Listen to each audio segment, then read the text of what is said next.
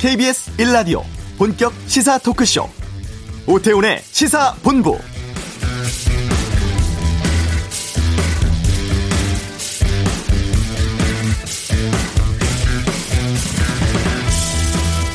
법무검찰개혁위원회가 검찰총장의 권한을 축소하라는 권고안 내놨습니다. 검찰총장의 수사 지휘권을 폐지하고 이 권한을 6개 고등검찰청 검사장에게 분산시키자고 했는데요.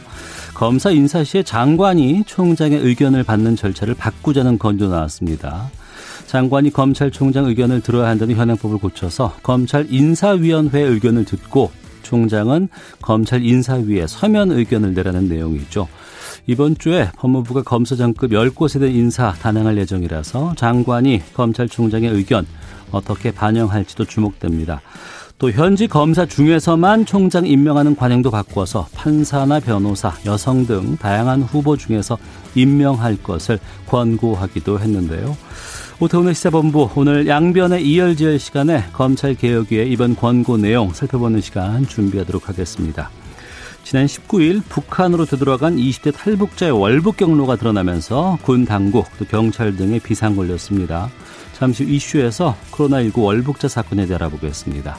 2부 정치와 투 국회 인사청문회 또 추미애 장관 발언으로 아수라장된 법사위 상황 행정수도 이전 등 최근의 정치 이슈에 대한 의견 듣겠습니다. 그린 뉴딜로 전기차 보급 확대한다고 하죠. 권영주의 차차차에서 정리하겠습니다. 오태훈의 시사본부 지금 시작합니다. 네, 지난 일요일이었습니다. 북한의 조선중앙통신이 코로나19에 감염된 것으로 의심되는 월남 도주자가 불법적으로 군계선 넘어서 귀향했다는 보도를 냈습니다. 탈북민인데 다시 어떻게 월북을 할 수 있었을까? 이 국경 안보라든가 이 탈북민 조치 상황에 대해서 많은 궁금증 있습니다. 알아보죠. 탈북민이시기도 합니다. 세계 북한 연구센터의 안찬일 소장 모셨습니다. 어서 오세요. 네, 안녕하십니까. 예.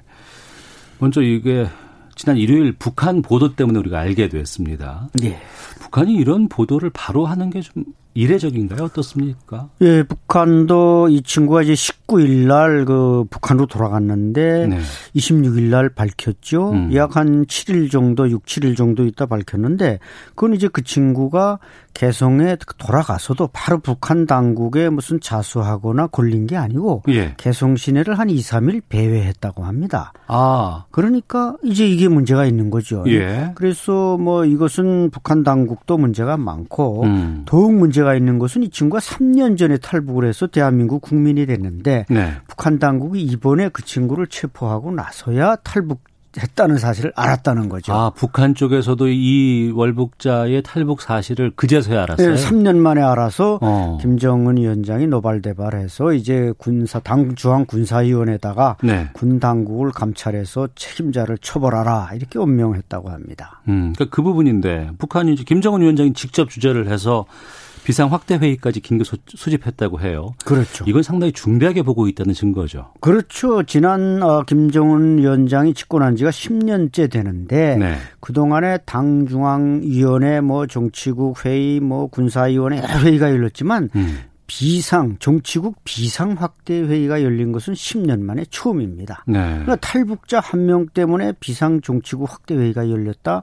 이것은 물론 코로나와 연계를 시켜서 북한이 주장하는 것입니다만은 뭔가 북한이 이번 탈북자를 정치적으로 잘 활용하려는 의도는 있는 게 아닌가 이런 생각도 듭니다. 네. 우리가 전에 북한에서 노크 기순 해가지고 한번 발칵 뒤집힌 적이 있습니다. 그렇죠. 이번엔 반대 상황 아니에요. 그렇죠. 그럼 북한에서 경계 태세가 뚫렸다고 해서 상당히 좀 이건 충격적으로 받아들일 수밖에 없는 거겠네요. 그렇죠. 북한으로서는 아주 충격적인데 어, 그럼에도 불구하고 이 탈북자를 좀 표현하는 방식이 조금 바뀌었습니다. 이번에 보니까. 어떤 뜻이에요? 뭐 잘 아시겠지만 지난 6월 16일 김여정 제1부부장이 개성공단 내에 있는 남북연락사무소를 폭파할 때까지만 해도 북한 전국적으로 탈북자를 찢어 죽이자 이렇게 이제 탈북자에 대한 분노를 유발시키는 쪽으로 몰아갔습니다. 콘텐츠가. 예. 근데 이번에는 이 친구의 월북에 대해서 그냥 귀향이라는 부드러운 말을 쓰면서 아, 귀향이라는 단어를 네, 썼다. 어, 맞습니다. 그냥 갔던 탈북자가 돌아왔다. 이렇게 예. 아주 좀 부드럽게 콘텐츠를 확 바꾸 버렸는데 네. 결국 이것은 이제 찢어주기자에서 뭐 어떻게 보면 좀 안아주자고 업어주자는 말까지는 아니지만 안아주겠다는 뜻으로 또 약간 해석되는 면도 있고 음. 아마 이것이 북한 체제에 뭔가 유리한 걸로 활용하려는 것은 아닌가 이런 생각이 듭니다. 그 단어의 변화가 북한 체제에 유리한 것으로 활용하겠다. 이게 예.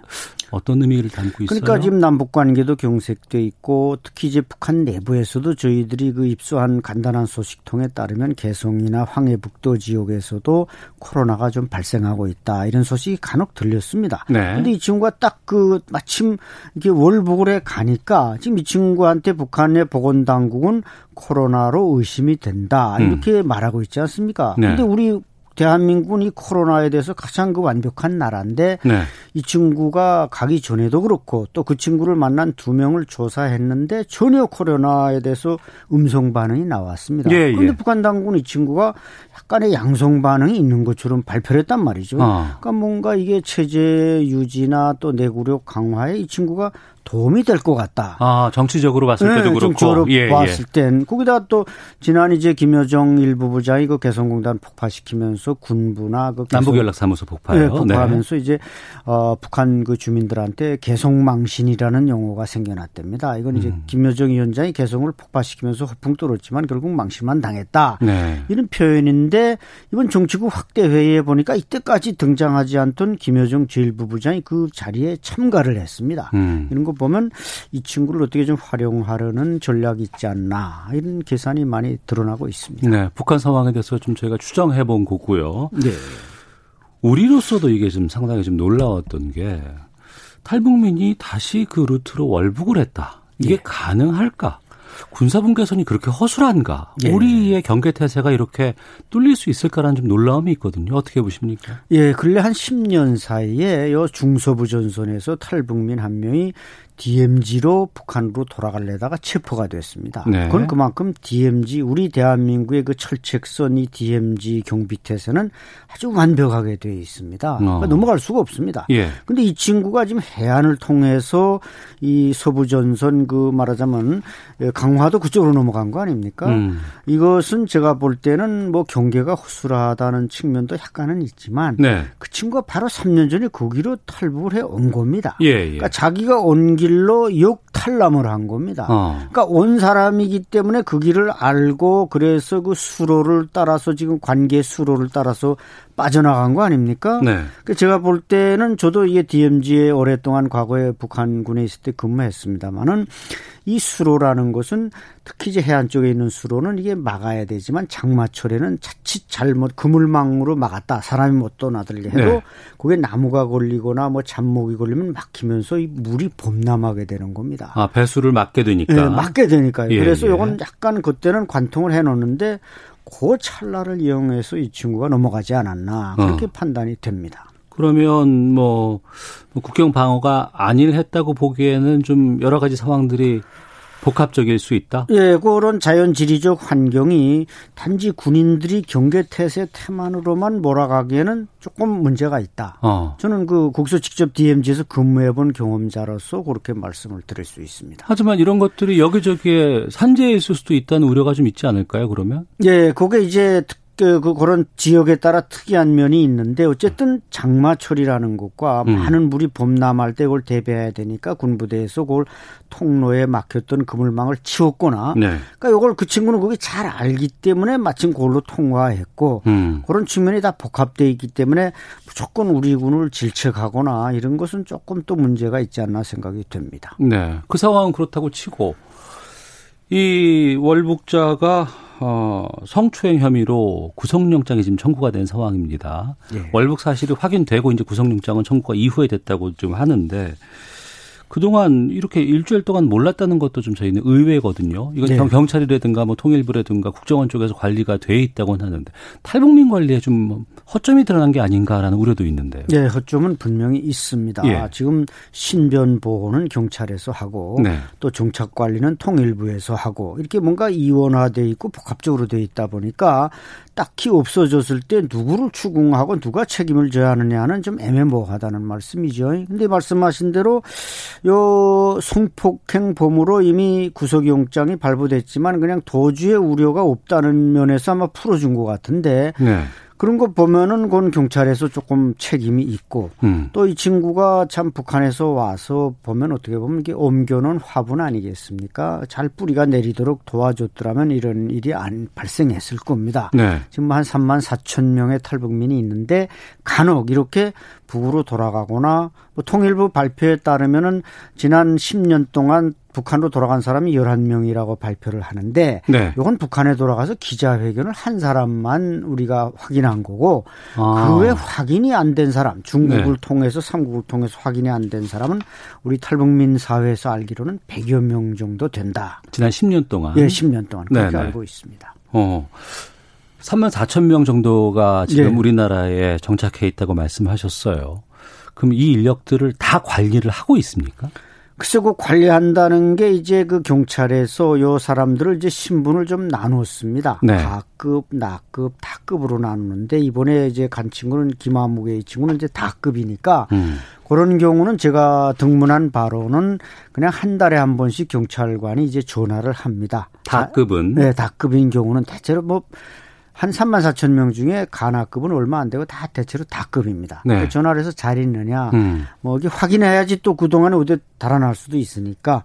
근데 그걸 안 했다고 합니다. 네. 담당 경찰이. 근데 담당 경찰도 이게 보안 경찰이 하는데 사실은 이 사람들은 구 탈북민 관리만 하는 경찰이 아닙니다. 어. 자기 업무를 다 하면서 그걸 하려니까 상당히 업무가 가중되는 겁니다. 예. 특히 이제 무슨 양천구나 저 강서구 같이 또 도봉구 저 저 뭐야 어 저기 상계동 같이 탈북민이 막 수백 수천 명 사는 데는 한 명의 경찰관한테 막 500명, 600명이 막 어이구. 할당이 된답니다. 어. 그러니까 전화를 일이 할 수가 없는 거죠. 예. 그러면 이게 감시라는 의미로 봐야 하는 것인지 정착을 잘 하고 있는 걸 확인할 수 있는 것인지 아니면 앞서서 또 신변 보호의 우려 때문에라도 좀 보호를 받아야 된다고 얘기를 하셨는데 그게 다 복합되어 있다고 보세요? 네, 복합되어 있다고 보는 게 정확합니다. 예. 일부 사람들은 다 생각하기에 나름인데 어. 주관적으로 어. 생각하는 사람들은 왜 나한테 자꾸 전화를 하느냐 나를 예. 감시하는 게 아니라 이렇게 기분 나쁘게 생각하는 사람도 있고 음. 또 어떤 사람 아, 이도 국가에서 나를 지켜주려고 애를 쓰는나 해서 고맙게 생각하는 사람도 있고 네. 생각이 찬반이다 찬반이 엇갈리고 있는데 어쨌든 어 그것은 뭐 경찰로서 또 이 사람이 없어질 수도 있고 실제로 또 삼국으로 코로나 이전에는 중국으로 나갔다가 북한으로 가거나 뭐 영국으로 가거나 캐나다로 가거나 하니까 제각각 달아나 버리면 이게 국가에서 관리할 어떤 그 수단이 없지 않습니까? 네. 그렇기 때문에 뭐 그런 시스템은 조금 불만이 있어도 우리가 감 탈북민들이 감수를 해야지 음. 그걸 우리를 감시하고 뭐 통제하느냐 이런 식으로 받아들이는 것도 좀 문제가 있다고 생각됩니다. 네. 0047님께서는 경계를 위한 구조물을 일시적으로 치웠거나 설치하지 않았다면 더 철저히 경계 경계를 했어야 하는 것이 원칙 아닌가요? 라고 이 경기태에서 문제점들을 좀 지적해 주셨는데 오늘 오전에 군 합동참모본부가 월북한 탈북민의 모습이 군 감시장비에 포착된 걸 확인했다면서 정밀 분석 중이라고 밝혔습니다. 이 내용들을 좀그 정밀한 조사 결과가 나오면 좀 구체적인 것들이 좀 확인되지 않을까 싶은데 그 탈북민들의 생활도 참 궁금합니다. 뭐 오래되신 분들이 10년 뭐 되신 분들도 있다고 하고 뭐 최근에 지금 이 월북자는 3년 됐다고 네, 했잖아요. 3년 됐습니다. 그럼 와서 정착은 누 어떻게 뭐 교육을 받는 것인지 아니면은 뭐 여러 가지 지원금도 있다고 들었는데 어떻습니까 상황이? 예, 이게 지원금도 시대에 따라서 뭐 과거에 좀 많이 주다가 또 적게 주다가 이게 중책에 따라서 바뀝니다. 네. 근데 이제 처음에 오면은 이제 신분 조사를 하죠. 진짜 탈북자냐, 뭐 예를 들어 뭐 황장엽 선생을 암살하러 왔던 10년 전에 두 명은 뭐 북한의 정찰 청국이 파견한 간첩이었고 거기다 체포돼서 지금 감옥에도 있지만 음. 그래서 다 신원 조사를 조사를 합니다. 우선 네. 신원 조사해서 그 신원 조사가 되면 바로 이제 통일부 산하인 하나원으로 넘어가서 거기서 약 3개월간의 적응 교육을 받고 예. 그 다음 이제 사회로 나옵니다. 근데 보상금이 현재는 최근에는 뭐 그렇게 거의 없고 음. 뭐 임도 임대 주택은 주지만 그 외 현금으로 주는 것은 거의 없는 거로 알고 있습니다. 네. 그러다 보니까 자기가 나와서 이제 직장을 잡고 노력을 해야 되는데 뭐 우리 사회가 이렇게 직장이 또 흔한 건 아니지 않습니까? 어. 물론 그러나 이제 기초 수급 생활자인 경우에는 몇십만 원을 줘서 먹고 이게 간단히 생활하는 데는 불편이 없도록 하지만 네. 그래서 탈북민들이 가장 중요한 건 이 상대적 박탈감입니다. 아. 결국 자기는 처음에 왔는데 예. 대한민국 국민들이 살아가는 걸 보면 얼마나 윤택합니까? 핸드폰 도 좋은 거 쓰고 싶고 뭐 자가용도 가지고 싶고 요런 이제 상대적 박탈감 북한에 비해서 얼마나 감사한 일입니까? 그럼에도 그 상대적 박탈감이 결국 그 좌절과 우울증을 가져오고 이 친구도 결국 적응을 못한 거는 그런 상대적 박탈감 때문에 그러지 않았나 음. 보는 사람들이 많습니다. 네. 과거에는 뭐 귀순했다 그러면은 뭐 직접 뭐 속보로 막 방송할 때도 있었어요. 그렇죠. 예. 하지만 최근에는 또 인원도 상당히 많아졌고. 그렇죠. 그리고 또 정말 그 상황에 따라서 시대에 따라서 탈북민들을 향한 시선도 좀 달라지는 것이 좀 현실인 것 같긴 합니다.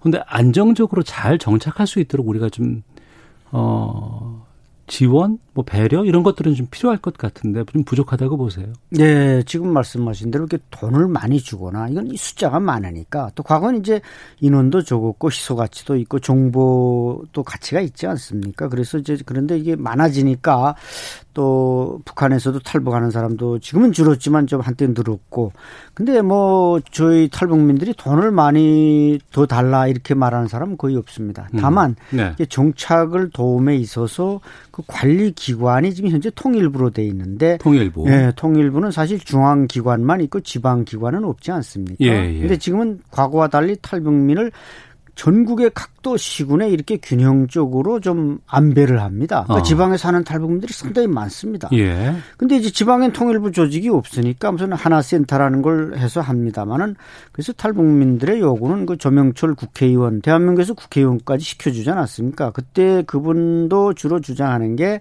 탈북민 관리는 통일부보다 행정안전부로 넘겨달라. 어. 그러면 이제 행정안전부는 이제 주민센터라 그래서 각 지역별로 다 인적 자원이 잘 돼 있지 않습니까? 예, 그렇죠. 예, 그럼 뭐 예. 경찰관은 한 달에 한 번 전화하지만 이분은 아, 일주일에 뭐 세네 번 전화해서 잘 있느냐 어. 이렇게 하면 또 관리가 잘 되지 않겠냐. 예. 그래서 좀 부서를 좀 담당 부서를 옮겨줬으면 하는 게 탈북민들의 바람입니다. 어, 그 지난해 기억나는 게 생활고 시달리던 탈북민 모자가 숨진 채 발견된 일이 있습니다. 네. 어, 잘 적응하신 분도 계시고 하지만 또 그렇지 못해서 열악한 환경에서 좀 어, 이게 또 자칫 잘못하다가는 여러 가지 좀 생명의 위협이 나올 수도 있고 아니면 범죄로 악용될 수도 있는 여지도 있을 것 같기도 한데 어떻게 보세요? 이거? 네, 말씀하신 그 한송옥 모자 뭐 거의 굶어 죽다시피 냉장고에서는 한 줌의 고춧가루밖에 아무것도 없었습니다. 네. 이것을 아마 제가 생각해도 그야말로 주민센터에서 관리했더라면 그렇게까지 가도록 방치하지는 않았을 겁니다. 아, 그래서 주민센터에서 예, 관리를 결국, 해야 된다. 예, 방치됐기 때문에 죽었다는 거죠. 예. 본인의 의지도 문제지만 대한민국 사회라는 게 조금만 노력을 하면 얼마든지 뭐 하루 세끼 쌀밥 먹는 건 아무 문제가 없지 않습니까? 어. 근데 이 여성이 삶을 포기하도록 한 것은 결국 우리 정부가 좀 더 따뜻한 손길을 줄 수 있었음에도 불구하고 못 줬다는 데로부터 저희들이 아쉽게 생각을 하고 예. 그런 차원에서 이번에 다시 북한으로 돌아간 저 친구나 또 제2의 한성공 모자가 나타날 가능성도 없지 않기 때문에 음. 이번 기회에 좀 정책을 바꿔서 우리 탈북민 뭐 3만 4천 명이면 어, 멋있는 말로야 뭐 먼저는 통일이다. 얼마나 찬란합니까? 근데 그 실제는 그렇지 못한 점들 그걸 보완하기 위해서는 관리 부서를 좀 한번 개혁하는 것은 어떤가 이렇게 네. 지금 탈북민들은 바람을 가지고 있습니다. 아, 알겠습니다. 자 이번에 탈북민의 월북 관련해서 이제 또 코로나 19 상황에 북한의 상황이 좀 궁금하다는 얘기가 있었어요. 북한은 아직까지도 코로나19에 대해서는 청정구역이다라고 얘기를 하고 있습니다만 지금 이 월북을 계기로 해서 코로나19에 어, 무언가 좀 조치가 좀 심각한 상황이 아닌가라는 우려도 들거든요. 어떻게 보세요, 이거는? 네, 뭐 널리 알려진 대로 지난 1월 30일 북한은 국경을 완전 봉쇄했기 때문에 국경 지역은 오히려 좀 안전하지만 반대 이 개성 이 친구가 넘어간 개성 황해북도 지역에는 간간히 코로나 환자가 나타나고 있다. 이런 소식통들이 들려왔습니다. 국소원 또 탈북민도 실제로 있기 때문에 다 요즘은 다 이게 연락을 하고 있습니다. 가족 간에. 어. 그래서 이 친구가 제가 볼 때는 아까 말씀드린 대로 가기 전까지는 완벽한 건강을 가지고 있었기 때문에 개성 시내에 가서 이 친구 한 2, 3일을 돌아다니다가 관계 당국에 캐치가 됐습니다. 아, 북한에서 감염됐을 가능성도 있겠군요. 그래, 바로 그 점입니다. 그래서 제가 이게 오히려 개성 사람 만나서 감염된 걸 대한민국에다 이게 전가하려는 것은 아닌가 어. 이런 생각이 강하게 들고 예.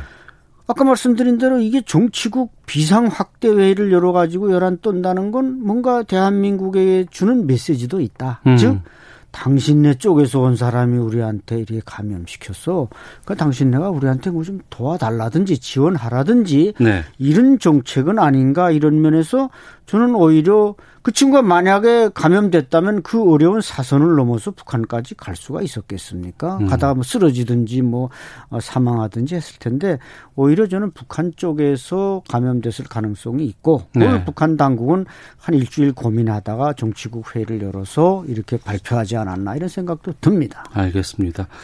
지금 상황보다도 앞으로 이후의 상황에 대해서 우리가 좀 많이 관심을 갖고 지켜봐야 되지 않을까 싶기도 하네요. 계속 좀 살펴보도록 하겠습니다. 자, 지금까지 세계 북한 연구센터의 안찬일 소장과 함께했습니다. 오늘 말씀 고맙습니다. 네, 감사합니다. 네. 3501님께서는 아, 탈북민의 행정제도 재검토할 필요성이 있네요. 노은아님, 이번 월북은 우리의 무관심과 방치 때문이 아닌가 싶습니다라는 의견도 보내주셨습니다. 이 시각 교통 상황 확인하고 헤드라인 뉴스 듣고 오겠습니다. 교통정보센터 오수미 리포터입니다. 네, 이 시각 교통정보입니다. 현재 고속도로 정체는 거의 수도권을 중심으로 살펴지고 있습니다. 먼저 서울 외곽고속도로 구리에서 판교 방향, 남양주에서 상일까지 5km 구간에서 막히고 있고요. 판교 일산 쪽으로 가서도 소래터널에서 송내, 김포에서 자유로 쪽으로 정체가 되고 있습니다. 반대 일산 판교 방향으로도 계양에서 송내 사이로 속도를 못 내고요. 구리 쪽으로 더 가서도 송파를 지나 서하남 쪽으로 밀리고 있습니다. 경부고속도로 부산 방향 정체는 한남대교에서 서초, 신갈에서 수원까지 이어지고 있고요. 서울 방향으로도 수원 일대와 양재에서 반포 사이로 속도가 안 납니다. 서울 시내는 분당 수서로 청담대교 방향으로 장제 나들목에서 탄천 1교까지 시속 2, 30km 안팎의 속도로 지납니다. 지금까지 KBS 교통정보센터였습니다.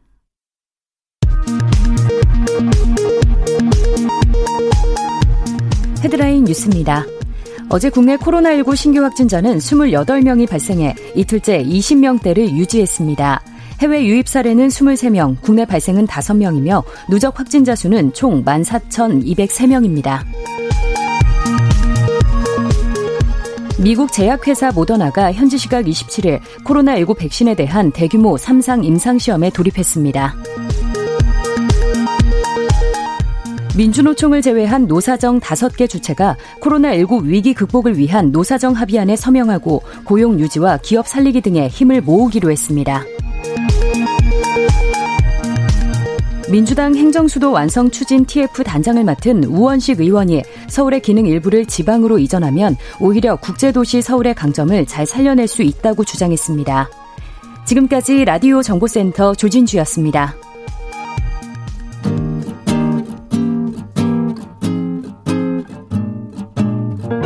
KBS 1라디오 오태훈의 시사본부 여러분의 참여로 더욱 풍성해집니다.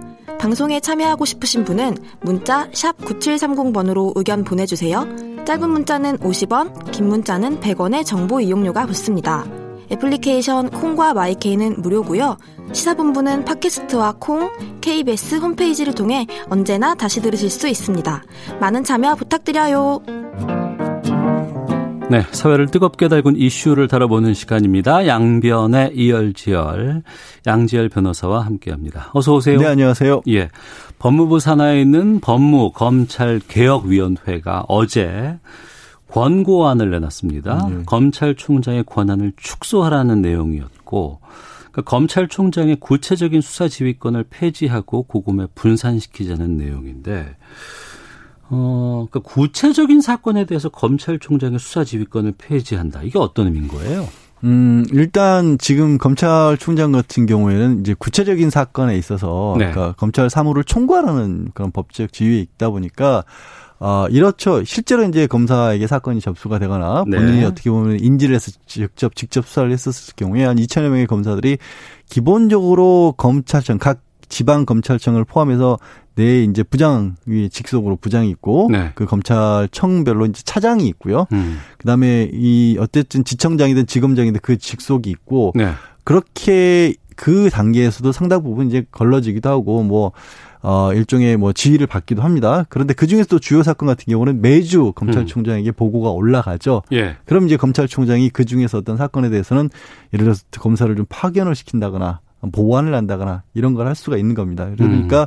사실 그 구체적인 사건을 지휘한다는 권한을 이용해서 검찰총장이 대한민국 검사 전체를 동원할 수 있는 그런 막강한 힘을 가지고 있었던 거죠. 있는 거죠, 지금도. 그러니까 예. 대한민국 검찰을 검찰총장의 생각대로 움직일 수 있는 권한. 그렇죠. 사실상 그렇습니다. 그러니까 이게 좀 약간은 모순된 게 뭐냐면 모순됐다기보다 원래 검사는 한 사람 한 사람이 독립된, 독립된 기관이라고 얘기하잖아요. 예. 예, 예. 그런데도 불구하고 또 검찰 사무는 또 총괄을 검찰총장이 하도록 하고 있다. 이게 음. 원래 취지는 뭐냐면 너무 검사들이 이제 동된 관청이기 때문에 중구난방으로 가버리면 아, 한 사람 한 사람들이 다 예 국민들 입장에서 불안할 수 있지 않느냐. 예. 그러니까 누구는 예를 들어서 같은 범죄를 저질렀는데 누구는 감옥에 보내고 누구는 그냥 봐주고 뭐 이런 일이 있으면 안 되기 때문에 인데 사실 그런 취지와는 좀 상관없이 지금까지는 이른바 그러니까 대검의 검찰총장이 있으면서 그 특수나 공안 사건들 그런 어떤 특별하게 뭐 기업을 상대로 한다거나 아니면 고위공직자를 상대로 한다거나 이런 식으로 어 정말 우리가 칼에 비교할 때 그런 식의 칼을 이제 검찰총장이 휘두를 수 있는 그 뒷받침이 이 검찰총장이 검찰 사무를 총괄한다. 이런 어떤 법적인 근거를 가지고 나왔던 거죠. 네. 그럼 구체적으로 그동안 잘못 행해진 그런 음. 검찰총장의 지휘권 어떤 것들이 있었을까요? 어, 이거를 이제 그 잘못 행해졌다. 이건 아직 뭐 진행 중이지만 최근에 가장 논란이 됐던 건 아무래도 조국 전 장관과 관련한 음. 부분이죠. 그렇게 많은 검찰의 특수부 인력을 전체를 동원하다시피 해서 아, 예, 어, 예. 뭐 어떻게 보면 조 전 장관 일가에 대한 수사를 했었고 거기서 뭐 의견은 갈릴 수가 있지만 다들 야 이렇게까지 많은 특수부 그리고 특수부가 들어가서 여태까지는 뭐 대기업의 어떤 장부를 들여다보거나 이랬었는데 이 자녀들의 학생 시절에 제출했던 뭐 성적 증명서부터 해서 어떻게 보면 뭐 체험 확인서 이런 것들까지 다 들여다보고 있는 게 음. 특수부가 할 일인가 라는 네. 또 의견도 있었고요. 예. 그러니까 그렇게 어 남용될 여지가 얼마든지 있었다라는 거죠. 그리고 음. 이 이제 어제 검찰개혁위원회와 관련한 발표를 놓고 나와서 네. 뭐 많은 언론들에서 이게 뭐 윤 총장을 겨냥한 것이다 뭐 이런 식의 어떤 분석들을 하는데 개혁위원회 스스로도 밝히고 있다시피 이게 단순히 한 사람을 향한 건 아니다라고 저는 보거든요. 어. 왜냐하면 이게 전제가 있습니다. 예. 이 두 번째 권고거든요. 그러니까 첫 번째 권고에와 그리고 또 검찰 개혁의 큰 방향을 놓고 본다면 네. 제가 조금 전에 말씀드린 것처럼 검찰총장을 정점으로 해서 검찰이 거의 무소불위의 권력. 이 얘기는 음. 뭐 워낙 많이 했죠. 대한민국 검찰만큼 모든 형사소송 조처 관련해서 모든 그야말로 수사의 시작부터 시사해서 형을 집행하는 것까지 다 관여하는 그런 검찰은 없거든요. 예. 전 세계 유일무이합니다. 그 힘의 정점을 검찰총장이 줬던 건데 이거 너무 강하다 보니까 남용될 여지가 있다 해서 그것들을 분산시키는 게 커다란 검찰 개혁의 큰 그림입니다. 음. 그러기 위해서 이제 공수처 원래 이제 15일에 지난 15일에 출범했어야 됐지만 좀 늦어지고 있고요. 네. 그다음에 검경 수사권 조정을 통해서 일부지만 사실 극히 일부입니다. 넘어간 게 일부지만 경찰 쪽에 이제 수사권 일부가 갖고 음. 불기소할 수 있는 자체적으로 종결할 수 있는 권한도 갖고 그리고 큰 그림으로 또 제시한 게 형사와 그다음에 공판 중심으로 가겠다. 네. 그러니까 형사와 공판이라는 게 뭐냐면 그냥 우리 일반 국민들이 일상적인 생활에서 부딪힐 수 있는 사건들 사건들이 있지 않습니까? 음. 그것들을 각 지방검찰청 각 지청들에서 취급하는 게 형사 사건이고 일단 경찰에 일차적으로 그 수사를 하고 그다음에 검사가 법률적으로 검토를 하는 부분을 주로 맡겠다라는 겁니다. 그러니까 지금 이전에 갖고 있었던 검찰의 위상을 생각하면서 네. 그 그림에 어제 발표된 검찰 개혁위원회 공고안을 맞추면 음. 야 이거 그 막강한 힘을 법무부 장관이 예를 들어서 마, 마음대로 하겠다는 거냐 이런 식의 어떤 잘못된 그림이 나올 수 있다라는 거예요. 어. 그래서 말씀드린 것처럼 쭉 검찰 개혁 안 내에 커다란 그 검찰이 가지고 있었던 그런 모습 자체가 아니라 바뀌어질 검찰의 모습에 들어맞는 쪽으로 지금 구상을 한 거다. 그 중에 하나다라고 생각을 하고 보셔야 될 것 같다는 네. 겁니다.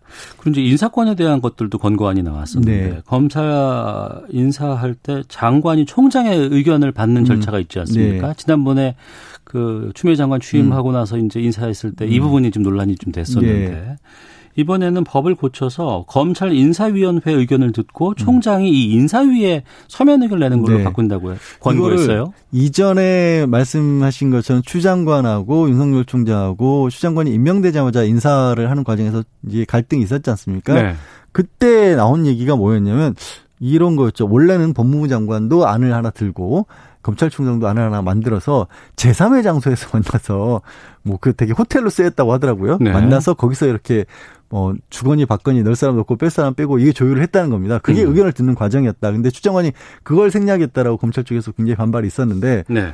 저는 아니 대한민국 임명권자는 원래 대통령이기도 하지만 무슨 고위공직자 임명을 그런 식으로 주먹구구식으로 하나 싶은 생각을 그때도 했었거든요. 아. 그렇다고 또 검찰총장 얘기를 아예 안 듣는다는 것도 어쨌든 검찰 사무를 총괄하고 있는 총장이라는 어떤 입장이 있기 때문에 예. 그래서 이번엔 그런 부분을 아예 그러면 공식적으로 외부에 외부의 인사위원회를 두고 음. 그리고 말씀드린 것처럼 이게 말로 누구를 넣고 빼고 한다는 것 자체가 불투명한 거잖아요. 네. 이번 어제 이제 발표한 공고안에 보면 이 인사뿐만 아니라 많은 부분에 서면이란 얘기가 자꾸 들어갑니다. 어. 그러니까 기록을 안 남기고 검찰에서 그동안 뭔가 주요한 일을 했었다라는 거예요. 아, 서면이 명시되는 것은 네. 기록을 남겨야 된다. 그렇죠. 서면으로 명시를 해야 이게 뭔가 어, 이른바 그 은밀하게 이루어지는 일들을 막을 수 있다는 거고. 네. 그래서 지금 설명하신 인사위원회 과정도 인사위원회가 있고, 그 다음에 법무부 장관에게 검찰총장도 그 인사위원회에 본인이 희망하는 부분, 본인이 바라는 방향에 대해서 서면으로 제출하고, 네. 그걸 검토해서 인사위원회가 이 상정을 해서 법무부 장관에 올리면 결국 법무부 장관은 최종적으로 이제 대통령에게 올려서 재가를 받아 인사를 하는 그런 방법을 취하겠다는 거죠. 그러니까 더 더 투명하고 객관적으로 하겠다라는 거죠. 예. 투명하고 객관적이라고 말씀 주셨지만 검찰총장의 권한이 너무나 약화되는 건 아닌가. 또 한편으로는 법무부 장관에게 너무나 음. 권한이 집중되는 건 아닌가. 네. 일단 검찰총장의 권한은 약화되는 게 맞습니다. 네. 그러니까 지금 음 아까 처음에 말씀드린 것처럼 2천여 명의 검사들을 일거수일투족을 다 그리고 사실상 인사권에도 큰 영향력을 가졌기 때문에 네. 생사 여탈권을 쥐고 있다시피 한 게 검찰총장이었다면 그렇게 해서 안 되겠다는 거예요. 그렇게 음. 하면 너무 큰 힘이 쏠리겠다는 거죠. 그래서 이거는 분명히 검찰이 가진 큰 힘들의 모순점들이 예전에 검찰하면 우리가 좀 부정적인 이미지로는 검찰에게 그렇게 큰 힘을 몰아준 다음에 그냥 내버려 둔 게 아니라 네. 여기서 이제 정치적 독립 얘기가 나오는 거죠. 음. 내버려 두는 게 아니라 아 이거를 민정수석을 통해서 장악을 하고 예. 법무부 장관도 검찰 출신으로 앉혀서 권력과 가까운 사람들이 이 결국 민정수석 라인 뭐 법무부 장관 라인 검찰총장 이걸 통해서 이른바 사정 라인을 구축을 하고 그 칼을 권력이 쥔다라는 거 아니었지 않습니까? 네네. 네. 그래서 이게 자꾸 이렇게 하면 그럼 정치적 외압 얘기를 말씀하시는데 음. 정치적 외압을 가지고 권력을 위해서 쓸 거였으면 힘을 안 빼야죠. 네. 이 전제 조건은 뭐냐면 힘을 빼기 때문에 음. 정치적으로 뭔가 검찰총장이나 검찰을 남용하려고 해도 그 여지 자체가 없어지는 겁니다. 그림 자체가. 예. 근데 그거를 이제 오해하시고 오해하시고 아 이렇게 되면 이 검찰이 정치적으로 흔들린다. 검찰총장 힘이 빠진다. 그 검찰총장을 빼고 직접 장악하겠다. 아니요. 그럴 거였으면 이렇게 검찰 개혁을 할 이유가 없죠. 음. 사실은. 하나만 더 보겠습니다. 현지 검사가 총장으로 임명되는 거 아니에요? 네. 근데 이걸 바꿔서 이 관행을 바꾸자. 음. 판사나 변호사, 여성과 같은 다양한 후보 중에서 임명 음. 해야 된다라고 네. 권고가 나왔어요. 그러니까 이거는 뭐냐면 역시 마찬가지입니다. 기존 검찰청장의 모습을 생각하면서 거기에 판사나 변호사가 들어가면 이상하다 이렇게 되는 거고요. 어. 지금 권고안의 내용은 대검은 결국에는 아까 이제 수사와 관련된 부분은 다섯 개의 고검장들에게 분산을 시키고 네. 지금 검찰총장이 하는 역할과 비슷한 역할을 어떻게 보면 다섯 곳에 관할을 좀 나눠서 그 고, 고검장들을 중심으로서 이루어진다고 보시면 되고요. 수사와 음. 관련돼서는 그러면 대검도 대, 검찰 사무라는 게 있잖아요. 인사와 관련된 부분 있고 행정도 있을 것이고 검찰 조직 전체를 이게 그 살림살이를 꾸려가는 일도 있고 검찰총장이 그, 그 역할을 맡겠다는 아, 겁니다. 예. 그러니까 지금 검찰 구도에서 보면 검찰총장이 명예직 아니야 이렇게 얘기할 수도 있지만 그걸 꼭 명예직이라고 봐야 되느냐 음. 이건 또 보기에 따라 다르겠죠. 예, 법무검찰 개혁위원회가 내놓은 권고 아닐 뿐입니다. 네네. 이게 실행되려면은 국회에서 역할이 필요한가요? 네, 검찰청법 자체가 지금은 검찰 사무는 분명히 검찰총장이 총괄한다라고 돼 있기 때문에 네. 아까 말씀드린 뭐 5개 권한을 나눠서 고검장이 한다거나 음. 뭐 대검 그러니까 물론 이제 어 검찰총장과 관련한 지휘에 관련된 부분은 지금 검찰청법에도 판사나 변호사 출신이 가능하다고 돼 있어요. 네. 네. 그거는 어. 안 고쳐되겠지만 전반적으로 고치고 시행령 같은 것들도 많이 고쳐야 이게 가능하겠죠. 실현 가능성은 짧게 보신다면 지금은 가능 일단 뭐 거대 여당으로 돼 있고 물론 음. 야권에서는 조금 반반 있을 수 있겠지만 어느 정도 가능하지 않을까 싶습니다. 알겠습니다. 양변의 이열지열 양지열 변호사와 함께했습니다. 고맙습니다. 네 고맙습니다. 잠시 후 2부 정치와투 준비되어 있습니다. 어제 있었던 박지원 후보자 청문회 쟁점 더 법사위 파행 논란에 대한 입장들 듣겠습니다. 권영주 차차차 그린 뉴딜 핵심으로 발표한 친환경 미래 모빌리티 확대에 대한 내용 살펴보겠습니다. 2부에서 뵙겠습니다.